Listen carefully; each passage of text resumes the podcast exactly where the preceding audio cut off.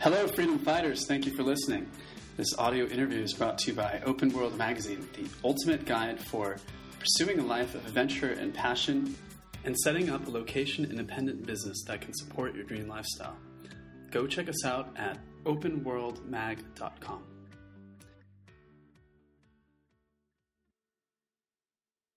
Hello, and welcome to another episode of the Open World Podcast. Today I'm joined by Adam Franklin. He's the owner of Bluewire Media. He's the host of Web Marketing That Works podcast, and he's the author of Web Marketing That Works Confessions from the Marketing Trenches. Now, Adam here has been, uh, he started a web design business way back in 2005 with just $120 in his pocket. He was going around knocking on doors, cold calling, getting rejected over and over again. And um, I'm sure a lot of people can relate to this because I've, I've been talking to a lot of people who listen to the podcast, they subscribe to the newsletter, and it really seems like a common problem that even though people have this business, they have this idea that they're really excited about, but they're not getting enough customers to replace their job and they're, they're feeling frustrated. So, Adam and I are going to discuss this in detail, and hopefully, you'll leave this conversation with uh, some new strategies that you can use and tactics. So, I'm really excited to have Adam here. Welcome to the show. Thanks so much for being here, Adam. It's a pleasure, Danny. Thanks for having me. I'm glad we are able to uh, work around these connection problems that we've been having here. Uh, so I'm in, I'm in, Thailand and you're in Australia. Uh, perhaps you can tell me and the listeners a little bit about your backstory and uh, where you started, where you're at now. Yeah, as you said, like we started in 2005, which doesn't feel that long ago in some respects, but in other respects, it feels like you know ages ago when you when you think about what was going on back then. You know, before Facebook and before iPhones and everything else. So Tobes and I started the business really just with 120 bucks, as you said, and no technical knowledge and no business experience. And we decided we'd start selling websites because the third business partner at the time, he was a little bit techie. He knew how to build a website. And so Tobes and I literally started walking the streets, knocking on doors, seeing if people needed a website built. And of course, everybody said, no thanks, we're okay. And it was a long, hot uh, ex- ex- experience walking around in, in, the heat in Brisbane in Australia in summer. It didn't get us any. did you guys sales. get any customers? No, no, no customers. No, we didn't. Oh. So we did that for long, longer than we care to remember, and then we discovered cold calling. So you know, at least we were in the shade, uh, calling people up, asking them if they wanted a website, and most people said, or everybody said no. it was only when we started to come from a place of generosity that we started to get a bit of traction.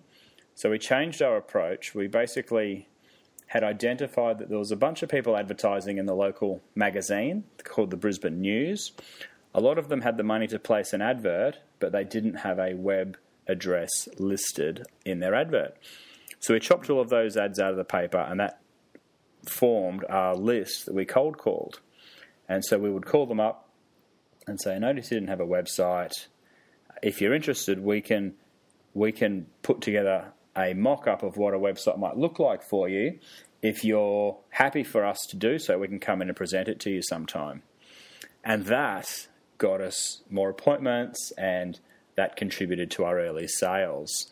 Uh, and of course, well, being non technical, Tobes and I also had to find a designer. Um, so luckily, we had some, some mates who were looking to kick off their freelance design businesses and we reached this agreement. We said, um, if we can get, oh, would you be prepared to, to design the mock up for us? And, and then if they go ahead with the project, it's yours. You can design it and we'll pay you out of what they pay us. And it was sort of this little deal we had going on with, with two designers that helped us out. So, yeah, that was how we got to some of our early sales, which, which was not an easy process.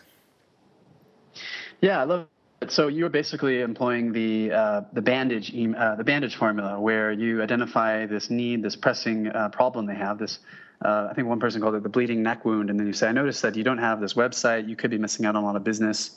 And I imagine in uh, 2005, a lot of people probably didn't have websites back then. Uh, so how did how did they get their leads? I mean, they, they must have just said like call this number and uh, they would get a recording or something, right? That seems very inefficient. Yeah, how those businesses were getting leads. I mean, I guess it was just word of mouth and um, and some of the ads mm. they put in the magazines. But yeah, we were slowly trying to educate them that a website was a good option. Um, but it was still a matter of picking your right clients because not all of them were interested. Um, but once they actually saw what they could get, it was a lot easier for them to go, "Oh yeah, that looks nice. I could, I can picture that. I could imagine that being up on the internet, and all I've got to do is pay you X amount of dollars, and, and you'll make it happen for us." So look, that's how we got our first few clients, and luckily it got a lot easier after that because we discovered that if you share information and come from a place of generosity and publish content online that helps people, then they can access that, they can learn from you, and then they start knocking on your door instead of you knocking on their door. So I much prefer the content marketing approach of building authority, being helpful, and attracting leads into the business. Yeah, I think content marketing is great for the long game. Um, but I think when you're starting out, you really have to to get yourself out there. You need to be, you know, putting yourself out there. You know, contacting maybe it's ten or twenty leads a day. And um, what I really liked about what you guys did is is you found a secret where you were targeting leads who were already spending money on advertising. Um, you know, rather than just going up to any business, uh, you were able to target it down more. And um, when you when you contacted them, were you you just calling them or were you emailing them? Uh, we were calling them. Yeah, we were basically Okay. calling them because they did. Oftentimes, they didn't have an email address listed. They didn't have a website where we could look up their email address. So we were just calling the the number on the ad. And then, so once you consulted with them, uh, how did you? What was the conversation like? How were you able? How were you able to close them? Well, basically, we said, look, this is this is um, what we reckon it can look like as a, as a rough guide. If you want to proceed further, you know, we can we can um, alter the design a bit. We can then build it and, and host it for you, um, and basically ask for a, for a deposit. And I think back then it was only twenty percent, but pretty soon it was a fifty percent deposit. Uh, and if they like that, then they would put the money in the bank, and we would we would um, fine tune the design and flesh out the design. So it was as simple as that, really, for the for the first handful of projects. But you see, we didn't really want to get in the habit of working for free because that's not a very good business model. it is in some respects with content marketing, and I can draw the distinction later. But actually, giving your time for free in, in, a, in a way that doesn't scale isn't a very smart business idea, which is what we were doing. We, we had to we had to hustle that bit at the start. You know, we had no no experience, no resume, um, no website. I, I started out the same way, and I, I think it was because I, I lacked a little bit of confidence that I could actually do some of the stuff that I was promising when I was when I was starting out. Anyway, Yeah. Um, yeah.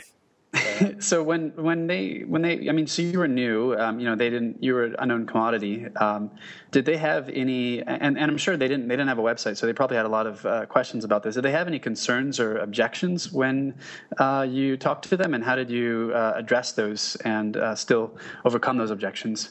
Look, they they would have. Um, I mean, I think the fact that the biggest thing we were a bit scared about was the fact that we didn't have a website ourselves, nor really a portfolio of websites that we've done.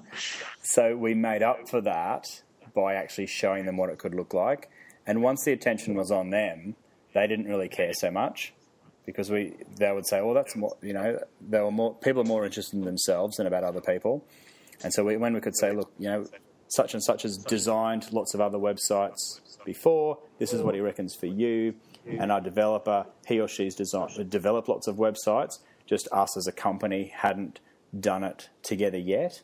Um, and it was an opportunity to be one of our first clients. You know, there was a few of those things that, that we discussed with them, but really, once once it was all about them, it doesn't matter so much if um, if you don't have ten years experience or X, Y, and Z. All the things you think matter don't matter so much. I discovered. Yeah. So, and another thing too with um, with websites. I mean, I, I did uh, web design. I had an agency a little bit after you. Um, 2005, not not that far back. I think I just got out of high school then. Um, but uh, I, I was doing a web agency, and um, the most frustrating thing for me was was getting new leads and getting new clients, and a lot of them would disappear or you know weren't good quality leads. Um, and when you do, I think websites is really churn and burn. I mean, you spend a lot of time and money to get these leads, get these leads, and then effort to convert them to clients. Uh, and it's also a one-off sale. You know, so it's it's really hard to to feel like you're getting anywhere. Um, maybe maybe you could tell me about the evolution of your business and uh, how, you know where you went from there. How did you make it more profitable? I think to the point where you had a uh, you had a full time team. I think you had around ten people working for you.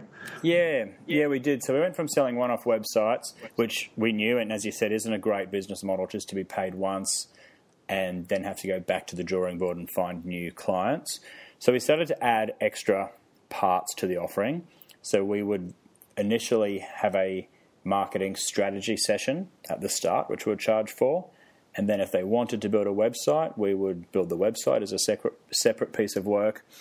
And then gradually, as things like social media came onto the scene, we would then offer social media consulting or training or ongoing management. We called them client success programs, which was basically a retainer. So we would try, not always with any success, but we would try to get clients onto spending at least a few grand a month as a um, as you know for, for updates, um, for support, for training, for whatever they needed, and so that got a bit more consistency in cash flow. But it was still very much a roller coaster ride because you take on a big website project that could tie up three or four people for a month. And sometimes when deadlines moved through no fault of us or our team, but like you know there might be a new CEO appointed at the the company that you're working for, or there might be like a global freeze on spending money on stuff. All these things that can just happen, and all of a sudden you've still got to pay your own team, but the project you're working on may be put off by a month or two, which presented some cash flow challenges at times, and so we gradually moved out of the agency side of things and focused purely on the training and education part of it. So we basically took what we learned from the first eight years running projects and then taught that methodology through speaking and events and workshops and online training courses, which is which is where we're at today. So, um, shifting to a product business, I mean, what's uh, worked really well for you uh, there? Because um, that's a totally different animal. Uh, you know, if, if you get a client and suddenly you got cash uh, right from the get go. But uh, I started doing products about a year and a half ago, and it started out slow. You know, um, selling ebooks for two dollars and ninety nine cents, and then you got to come up with more products. Uh, what what was the strategy that, that you found that worked best? Yeah, look, it has it has been a um, it's been a few years in the making, and you know we did our first launch, if you'd call it that, in probably in 2010, and you know it was it was very modest. I think it was maybe three or four grand, which was by no means enough to even pay the pay the team for a week, but it got our, it sort of dipped our toe in the water, and we thought, okay, so this is this whole. What was making. that initial launch? Pardon? What what was that initial launch? Oh, what were we selling? Yeah. Yeah, we were selling the workbooks that we would take private clients through.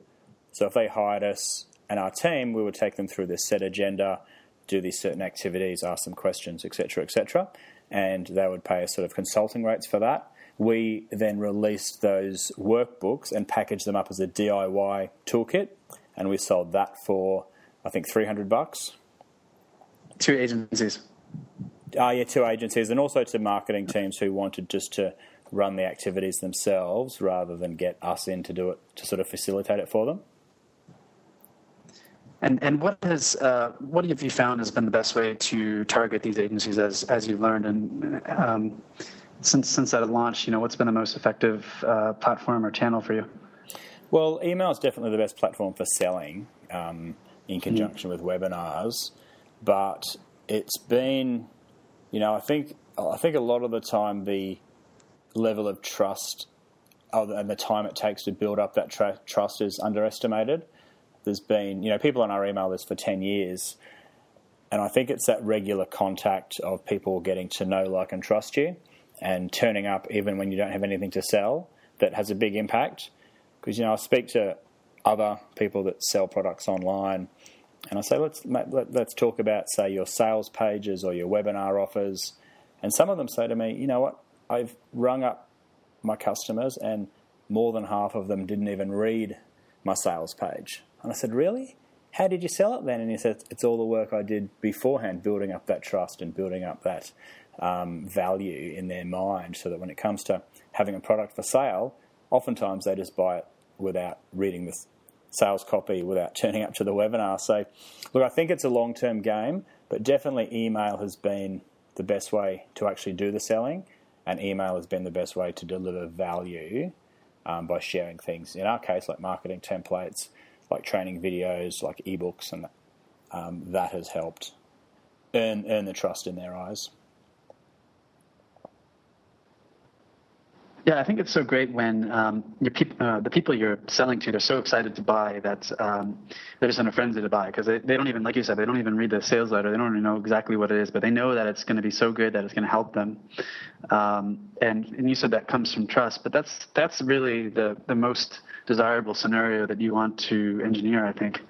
And um, one, one, one guy that does it really well, I think, is our mutual friend, James Schramko, who we had on the podcast. Uh, he, he has a mastermind group, and it's like, you know, if, if you join this group, uh, it's going to be like $300 a year, but you're going to get access to so many brilliant minds that, you know, you, there's no telling what your return might be. Mm. And and I think I think I, I read somewhere that the, most, the two most powerful words in marketing are, yeah, sure. I think it was Gary Bencivenga that said that. Like, yeah, sure. So it's it's basically the the customer's reluctance, and if you can, you know, so many people that uh, they when they sell they fall short because they come across that reluctance that yeah sure. And then you know they have a trouble getting people to buy it. But if you can get people to just like i don't know be in such a, a frenzy that they know that it's going to be so good that they don't even think twice about the, the cost mm. uh, i think that's a really highly desirable scenario. Yeah i totally agree. And if you think of offline examples like if someone comes along and says oh can i get you a beer or can i get you a cup of coffee? You just go yeah sure. Um, you know you haven't actually gone out of your way to order it or necessarily be thinking about it, but you like the place, you like the people, and you go, yeah, yeah, sure. That's I, I trust. I trust that you've got my um, my best intents. At, you know, you, that you're well intentioned. You've got my best interests at heart. So yeah, you just go with the flow. I've certainly bought a lot of stuff off people because I know, like, and trust them, and I've got confidence in their in their material. So part of it is that know, like, and trust. Um, you know, building that relationship, just showing that you're human. Um, what what are some other parts of the formula? You know, so that you're able to, you're sure that you're giving them enough value and they appreciate the value. Yeah, well, the value value is a funny one, hey, because it's all in their mind, all in their head. It can be one mm. tiny little thing in the course or in the sales copy that is the trigger for someone to buy, or it could be mm. almost oftentimes value that you've delivered in the past and they kind of feel you know indebted or morally uh, obliged to, to, to, to, repay some of the value that you've delivered in the past. But um, being human, definitely, and, and really just adding adding the value and how as how they see it. Because one example I give is is that. Um, obviously, there's, there's, there's, thousands of us marketers on the internet. That this this lady at my event said, "Oh, I um, I decided to come along because uh, you're the best in the world. And I thought, oh, that's very flattering. But, you know, then I thought about it, and in her, in her world, I was, because I was the only marketer in her world. So by default, I was the best. And I think if we can approach it from a view that, you know, everybody needs this information, and just because there's other people in the marketplace, well, that's a good thing because it shows there's demand. But if you can be the person that they trust, then you're the best in their little world, and you're delivering them value. And when you break it down like that, I think it's it's quite achievable to deliver marketing that people find valuable. Even though there might be a thousand of us all saying the same stuff, they're buying from you because they like you, and the information um, they're getting is valuable as well. I feel like there's another nugget there to uncover. Uh, you mentioned earlier in the call when you were uh, doing your agency businesses that you, you mentioned that the leads were more concerned about themselves than they were uh, about you. And I'm wondering if, if you have a kind of like a customer avatar where, um, kind of like that woman who you just described, where you kind of just know them so well that um, you're able to describe them so well. You know what's going on in their head, you know where they're at with their agency, um, you know what they're looking for. And um, I think that exercise of having that that customer avatar, that like ideal customer who would be perfect for what you have to offer, I think that's so important too. Oh, it, it absolutely is, and it's the first step that we take clients through with our training is is uncovering that person, and, and we're very clear on the different avatars that we've got for the different parts of our business. Because one of the big discoveries for us is that the owner, entrepreneur, CEO uh, as a vastly different set of triggers and and objectives than a corporate marketing manager. We used to think that they both wanted results. We both we both we used to think that they both wanted the same things, but in reality, the business owner, who's the CEO of his own or her own company, they they're keen to take a few risks. They're keen to make faster decisions, and they're prepared for things to fail, and that's okay because that's more part of their nature. They'd rather just get in and, and do it. You know, whereas corporate marketing managers, they don't want to stuff things up because they don't want to lose their job, and so they're much more um, sensitive to risk. They'd rather pay more. They'd rather not worry so much about results, but they just don't want it to stuff up.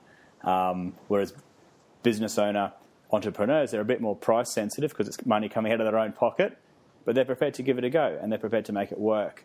Um, and so that was one big distinction that we mm. realised is that when you're selling to corporate, it's not necessarily about results. It's not making them look bad, not stuffing up, and not making them lose their job. And and you know that's vastly different to the to the CEO who, who, who owns his or her own company that's such an important point that you brought up. I remember the exact same thing when uh, when you deal with like these big companies, they they want to go with the safe bet, so they'll never go with the lowest bid uh, because their their manager will say, "Well, look at, of course they messed up. You know, you went with the lowest bid, and then they'll get fired too." Um, hmm. So they're more interested in, in safety and keeping their job. So if you're coming with the lowest bid, you're automatically not going to get hired. you're not going to get hired. and, I'd rather go for the most expensive one yeah. but but business owners, um, they're also kind of looking more for uh, to see results quickly.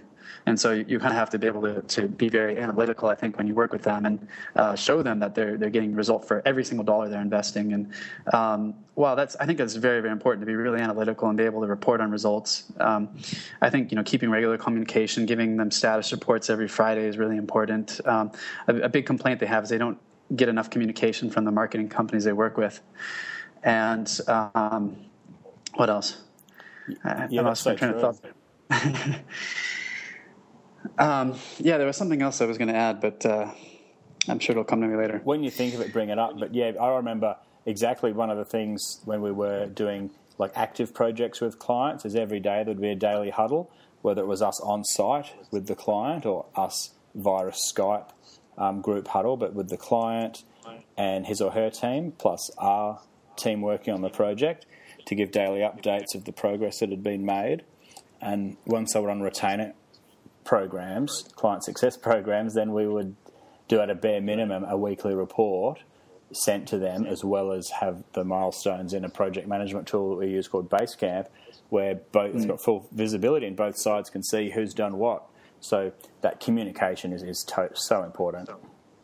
Yeah, I think that was the most important thing in my business was having the system of communication with the client and um, having these milestones where after they sign the contract, you know, I would send them a little gift along with a card, you know, handwritten card or something like this. Um, and I know that you also send. Uh, uh, thank you cards to your podcast guests because mm. you asked me for my address. I do.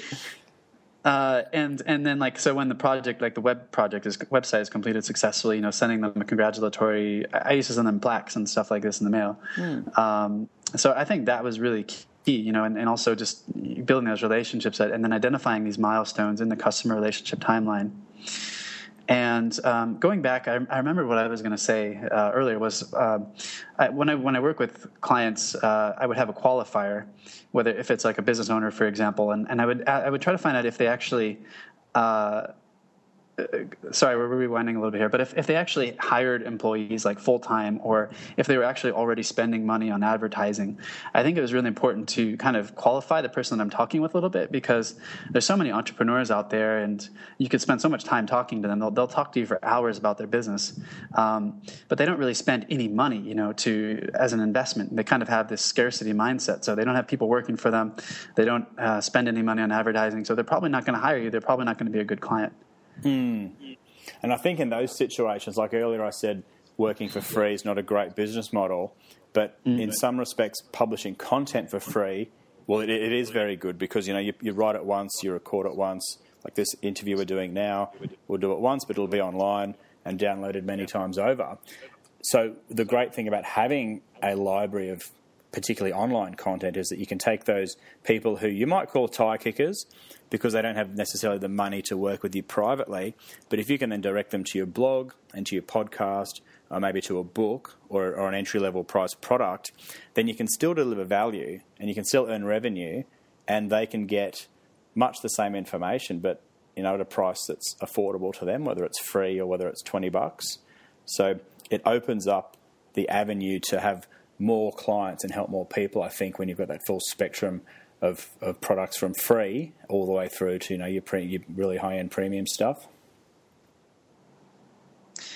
Right. So tell me a little bit about how you're able to uh, leverage content marketing to draw leads and get customers, because um, I know there's a few different models out there. Um, I know bloggers who you know they'll do affiliate marketing or they'll do AdSense, and basically they just drive a whole bunch of traffic, and that's that's the uh, zero sum game for them, where they just drive a bunch of traffic, um, and then they'll get like you know very small. Uh, payouts from uh, affiliate marketing company or from Google AdSense uh, or um, you know, as people trying to do like Instagram, you know, and then trying to get those people to become clients. Um, I'm just curious, what works for you? Like, how are you able to um, create this perfect harmony where you're able to intersect the content marketing with generating leads for your business? Sure. So I guess there's different types of leads for the different um, product lines or revenue streams we've got. So some leads come in for, for public speaking, for speaking at conferences.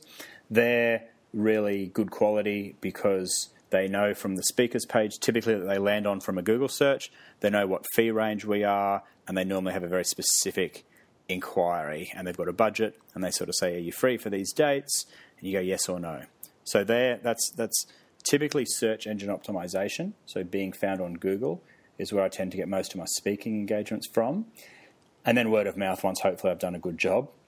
Uh, when it comes to things like consulting, um, we don't do as much of that anymore, but really it would very often be people who, again, did a Google search like corporate um, social media or digital marketing training or something like that.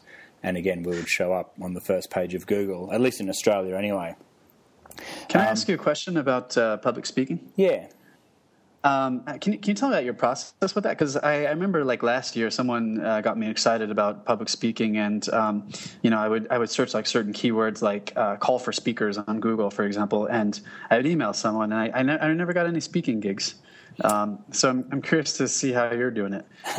yeah. Okay. So the, the big key to, to, to my speaking has been search because if uh, yes, I certainly did a few freebies at the start to sort of cut my teeth and practice and what have you but I wanted to be a professional speaker, so you know get get paid to do it because it's a huge amount of effort to do a presentation.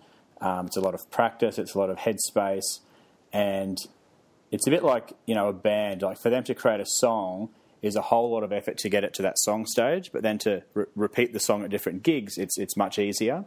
Um, so I was prepared to put in the work, and I just wanted to have like one really good keynote presentation that I did, or I tailored a bit, you know, depending on the audience. Um, so I definitely did a few. Uh, did I do a call for speakers? I must have done a couple, or maybe I just agreed to speak at some really small things like, um, you know, 20 person breakfasts and maybe 50 person lunches or those types of things for free to practice.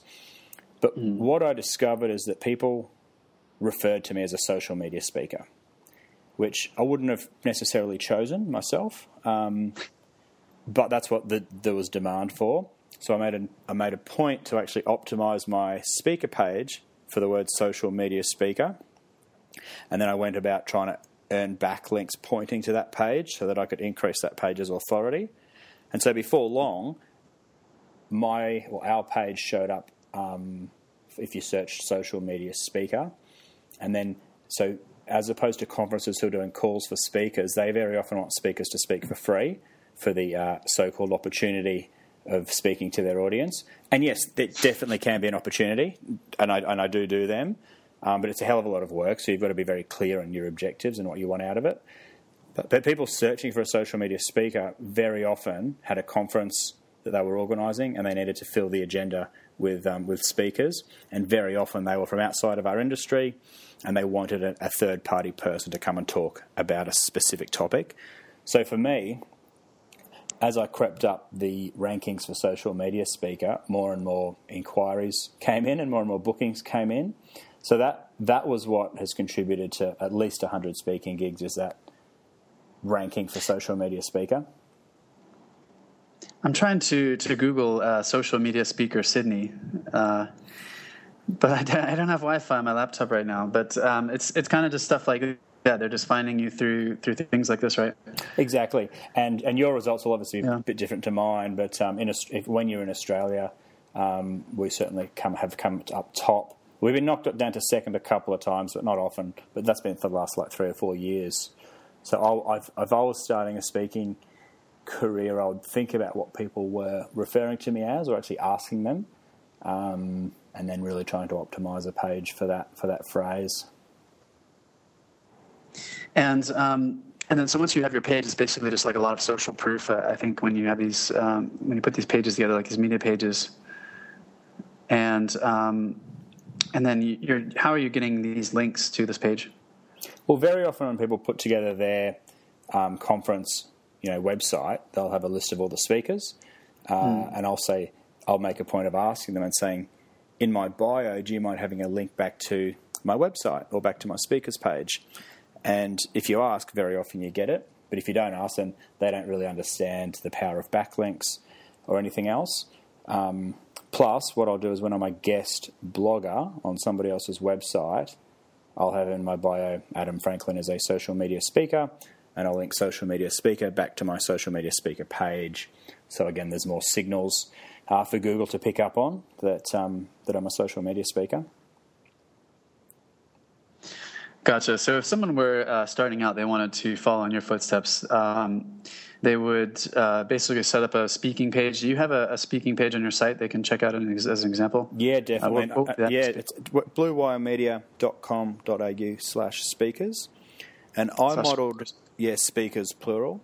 I modelled mine on the book Platform by Michael Hyatt. He had a whole section on things to include on a speaker page. So mine is very much modelled on what he was advocating in his book. I think he's probably changed his, his own speaker page since then, um, but mine that that format has served me really well. Very cool. So set set that up, um, and then optimize that for certain keywords, whether it's like social media speaker or um, whatever it is that, that, you specialize in, and um, and then just try to get whatever gigs you can to start out with, and then get those links back to your your page, and then let the yeah, and are you still there? Opportunities grow organically from there, right? Adam, still there? Oh, okay. yeah, I think I lost you for a second. Yep. So those tips you said, yeah, absolutely, that would be the way to go. And at some point, there's there's that scary part of going from um, unpaid to paid, and there'll be a time where people say, "Can you come and speak at this event?" And you'll have to actually say, "Yep, look, you know, have, have you got a budget for this event, or my fee for for a speech like this is, is X amount. Um, so that you know, there's no set rule book where people just go, you know, you're, you're, worthy of being a professional speaker now. It comes down to you as an individual to go, okay, well, it's time for me to start charging, and it's terrifying. But each time you do it and you do a good job, and people thank you for it, um, especially people that have paid you money and, and they still thank you for it, you go, oh, okay, cool. Well, I've delivered value, and that builds your confidence, and then you're more comfortable doing it again and again and building from there. But like like with anything as a consultant, you're always terrified of charging for stuff and then raising your prices. But you know, as as you get better and as you get more confidence, it, it, it all it all just you know increases. Okay, so if you want to check out his page, it's bluewiremedia.com.au forward slash speakers. Yeah. And um, he's also got some other goodies on his website. Uh, you have 33 marketing templates. You have um, you, you have this uh, web marketing system here that you, you, mentioned on your site where um, in 2013 you were able to attract more than 5,500 inbound leads um, working with HubSpot. Can you tell me uh, a little bit more about that system? Yeah, definitely. So in the early days, we created this template, which is the one called the Web Strategy Planning Template. And basically, we designed that so that we could convey to leads and prospects how the web universe fit together so they could understand it and feel empowered. So we gave that template away on our website. And for the first few months, we gave it away totally for free and totally like with no opt-in gate. So people could just hit the button and download it, which was great. Lots of people downloaded the content, but we had no idea who they were, and we had no way, no way of contacting them again. So what we did from reading um, inbound marketing and using the HubSpot software was put up what we you know what's known as a landing page, where people can preview the content, but they've got to put in their email address in order to download it. And when we did that, that really changed the game for us because instead of having you know that, instead of having people come to our site and disappear with our template, they came to our site, they identified themselves, and they took our template, and we could then continue to communicate to them and deliver other valuable pieces of content to them, which enabled us to build trust and build an email list and all of that sort of stuff. So in that first year that we put on the HubSpot um, software, yeah, I think we tracked yeah five thousand five hundred or so leads in that year, and we were one of the I think we were international partner of the year for, for HubSpot. So I just wanted to show that if you put up good content with landing pages, you can really attract a whole bunch of people. And of course, with 5,000 leads coming in, definitely a handful of those are going to become clients and are going to become people that refer you on. So that's the um, that's the story behind behind that. So these uh, 5,500 leads, they were uh, email signups, right? Yeah, they're email signups. Yeah, not not not leads as in an opportunity for work, but I would call that more a prospect. But yeah, leads that were coming into our our ecosystem. Yeah, I think a lead is like when they, they put their hand up and they, they show that they're interested in what you have to offer, and the conversation begins. Yeah, or at least when they express that uh, that interest. Um, but that's that's really great though, and and you were basically you were using HubSpot and you give away um, a template, right? Yeah. Okay, and. Uh, um, if, if someone downloads your tools uh, now um, to to get started with inbound marketing, what can they expect? Okay, so these days, if they download one of my templates, like the, the bundle of 33 marketing templates or the web strategy planning template, if they're listening to this in the middle of 2016, what they can expect is a email series where firstly we introduce ourselves and say thanks for downloading it. Here's what to expect. Then we move into free video training of how to use the template. Uh, so there's a series of two short videos explaining that.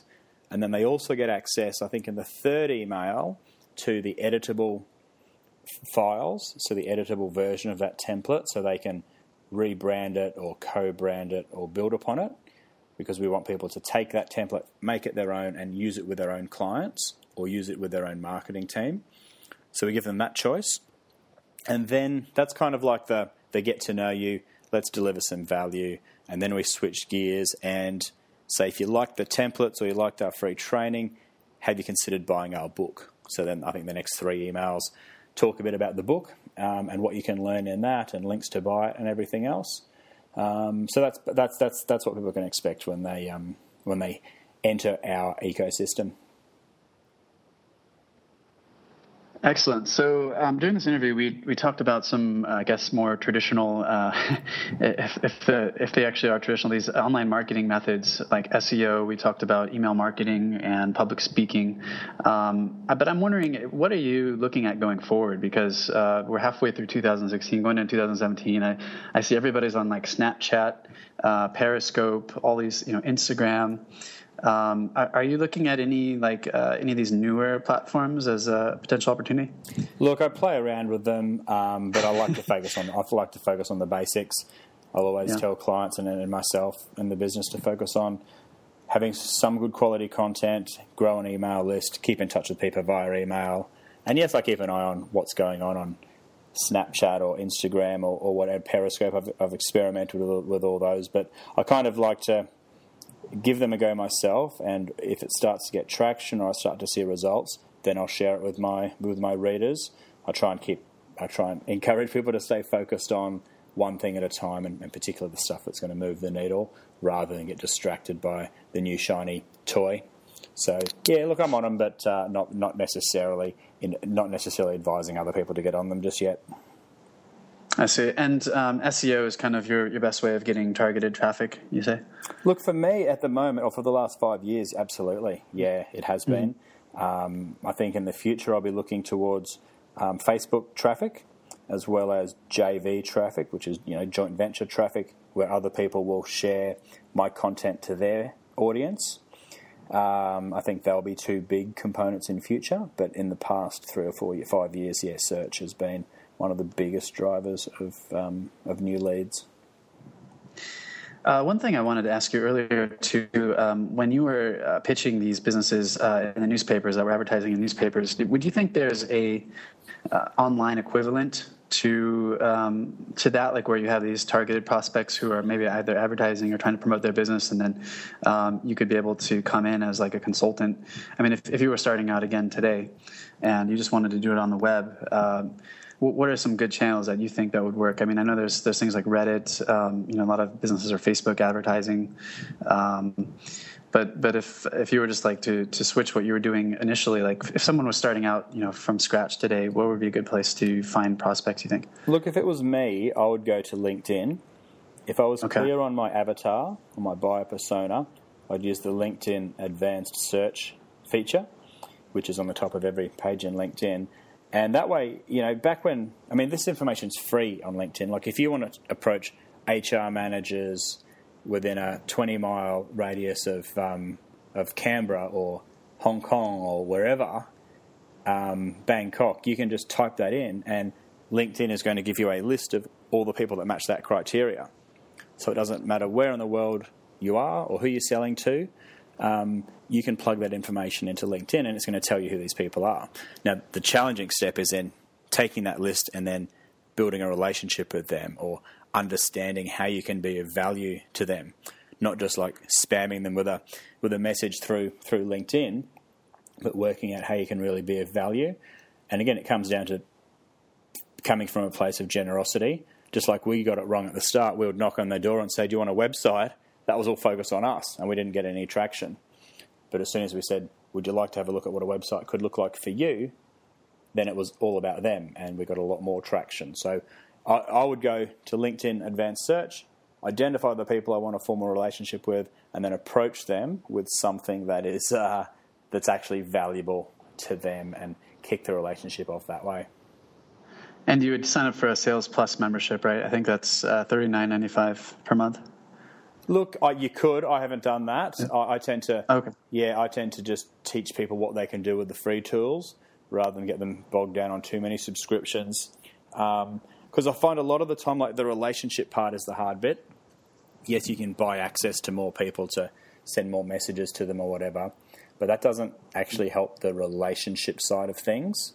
So that's the hard, the hard work that doesn't scale. That's that's difficult, and you know you need to be sincere and you need to be authentic and genuine and all that sort of stuff. So, no, I would just recommend doing it on the free version. Okay, so you can still send an email even if it's not an in-mail um, via the free version, right? Uh, well, there's different there's different ways. I wouldn't necessarily even contact them via LinkedIn. I would potentially find out who they are, go to their website, work out their phone number or email address, um, maybe connect with them and you know maybe yeah there's, there's lots of different ways to do it but if i was starting out and didn't want to be spending any money um, yeah I'd, I'd, google them i'd look up their website. I'd use one of those tools i forget what it's called but where it pretty much works out everyone's email address if you just type in who their, their, their first name and last name and the company they work at. Yeah there's one that i use called uh, toofr t-o-o-f-r and um, it can do a very good job of detecting their email address.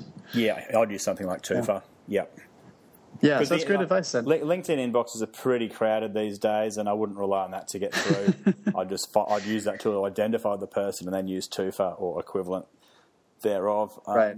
to contact them. Yeah, that's great advice. So, um, so to recap, um, once you have that, that avatar, you have that avatar of who you're looking for, who your perfect customer would be. Um, then you need to get their attention, and then you, you, research them a little bit, and then you can kind of get their interest. Where uh, maybe you apply that bandage formula that we talked about, where uh, you know you find they don't have a website, for example, um, and then really just kind of build that relationship, and then uh, go from there. Yeah. And um, yeah, I could see someone you know getting you know four or five clients a week, even if they're just starting out this way. Yeah, yeah, I, I reckon so too. And, and one of the best things I've discovered, as you have too, because you've got a podcast, is the best way to find out what people's challenges are is and to build a relationship and to start from a place of generosity is to interview them. So it can be an you know like we're doing a podcast. This is an interview. I used to interview people on a video for my blog. You can email people and say I'm putting together an article for my blog, and I'd love to know what you think about X, Y, and Z. Because then you're not selling anything. Then you can do the interview. You can ask them. You're non-threatening. You can get to know them, and then once you're on their radar, then they know you, and then you can try and deliver more value that way. So, if in doubt, interview them about something. Put together an article about what all the HR managers in Bangkok, you know, want to know about, and send it to them once it's done, and just yeah, that's I found it to be a great technique. Yeah, it's great because you're not uh, there's no pressure and you're giving them value and it's it's win win win for everyone. It's win for you, it's win for the person being interviewed, and it's win for your audience as well. Yeah, exactly. People love talking about themselves, so if you give them a chance, then they'll then they'll they'll love you for it. That's everyone's favorite subject. exactly. Yeah. Well, very cool. This was a fun uh, conversation about uh, outbound marketing, inbound marketing, psychology and um, anything else that you wanted to uh, leave us with before we signed off? Look, I think just to just to realise it's a long term game. You know, the people that do it the best, they they don't they're not on everything. They do one or two things really well. It might be five or ten years till you introduce like a podcast or or a um, a different a different platform like video. But um, yeah, just just realise that if you really give value and if it feels like you're giving away too much, then that's probably a good indicator that you're on the money. Um, because a couple of really good pieces of content will keep paying dividends for years and years down the track, and it's you're much better off doing that than spinning your wheels trying to create a new piece of content every day that's mediocre. Mm.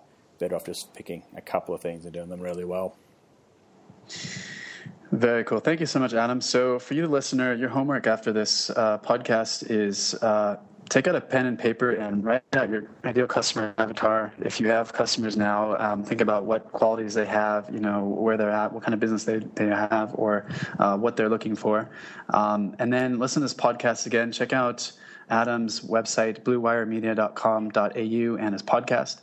And uh, if you're just starting out, you'll learn a bunch of great outbound strategies like we talked about during this call for uh, getting clients initially and then switching to the long game and doing inbound marketing speaking um, and seo you'll find more on adam's website and you'll also find his 33 templates. Uh, tell me a little bit more about those 33 marketing templates that you have. Okay so if you just go to my homepage bluewiremedia.com.au there's a big orange button there that says um, give me my templates or access my templates or whatever uh, phrase we're testing at that point in time. Click that, pop your name and email in, and um, they'll be delivered instantly to you. And you'll go into that email autoresponder that I told you about. They all come from my email address, so if you hit reply, I'm there. Um, hit me up with any questions you like um, over email.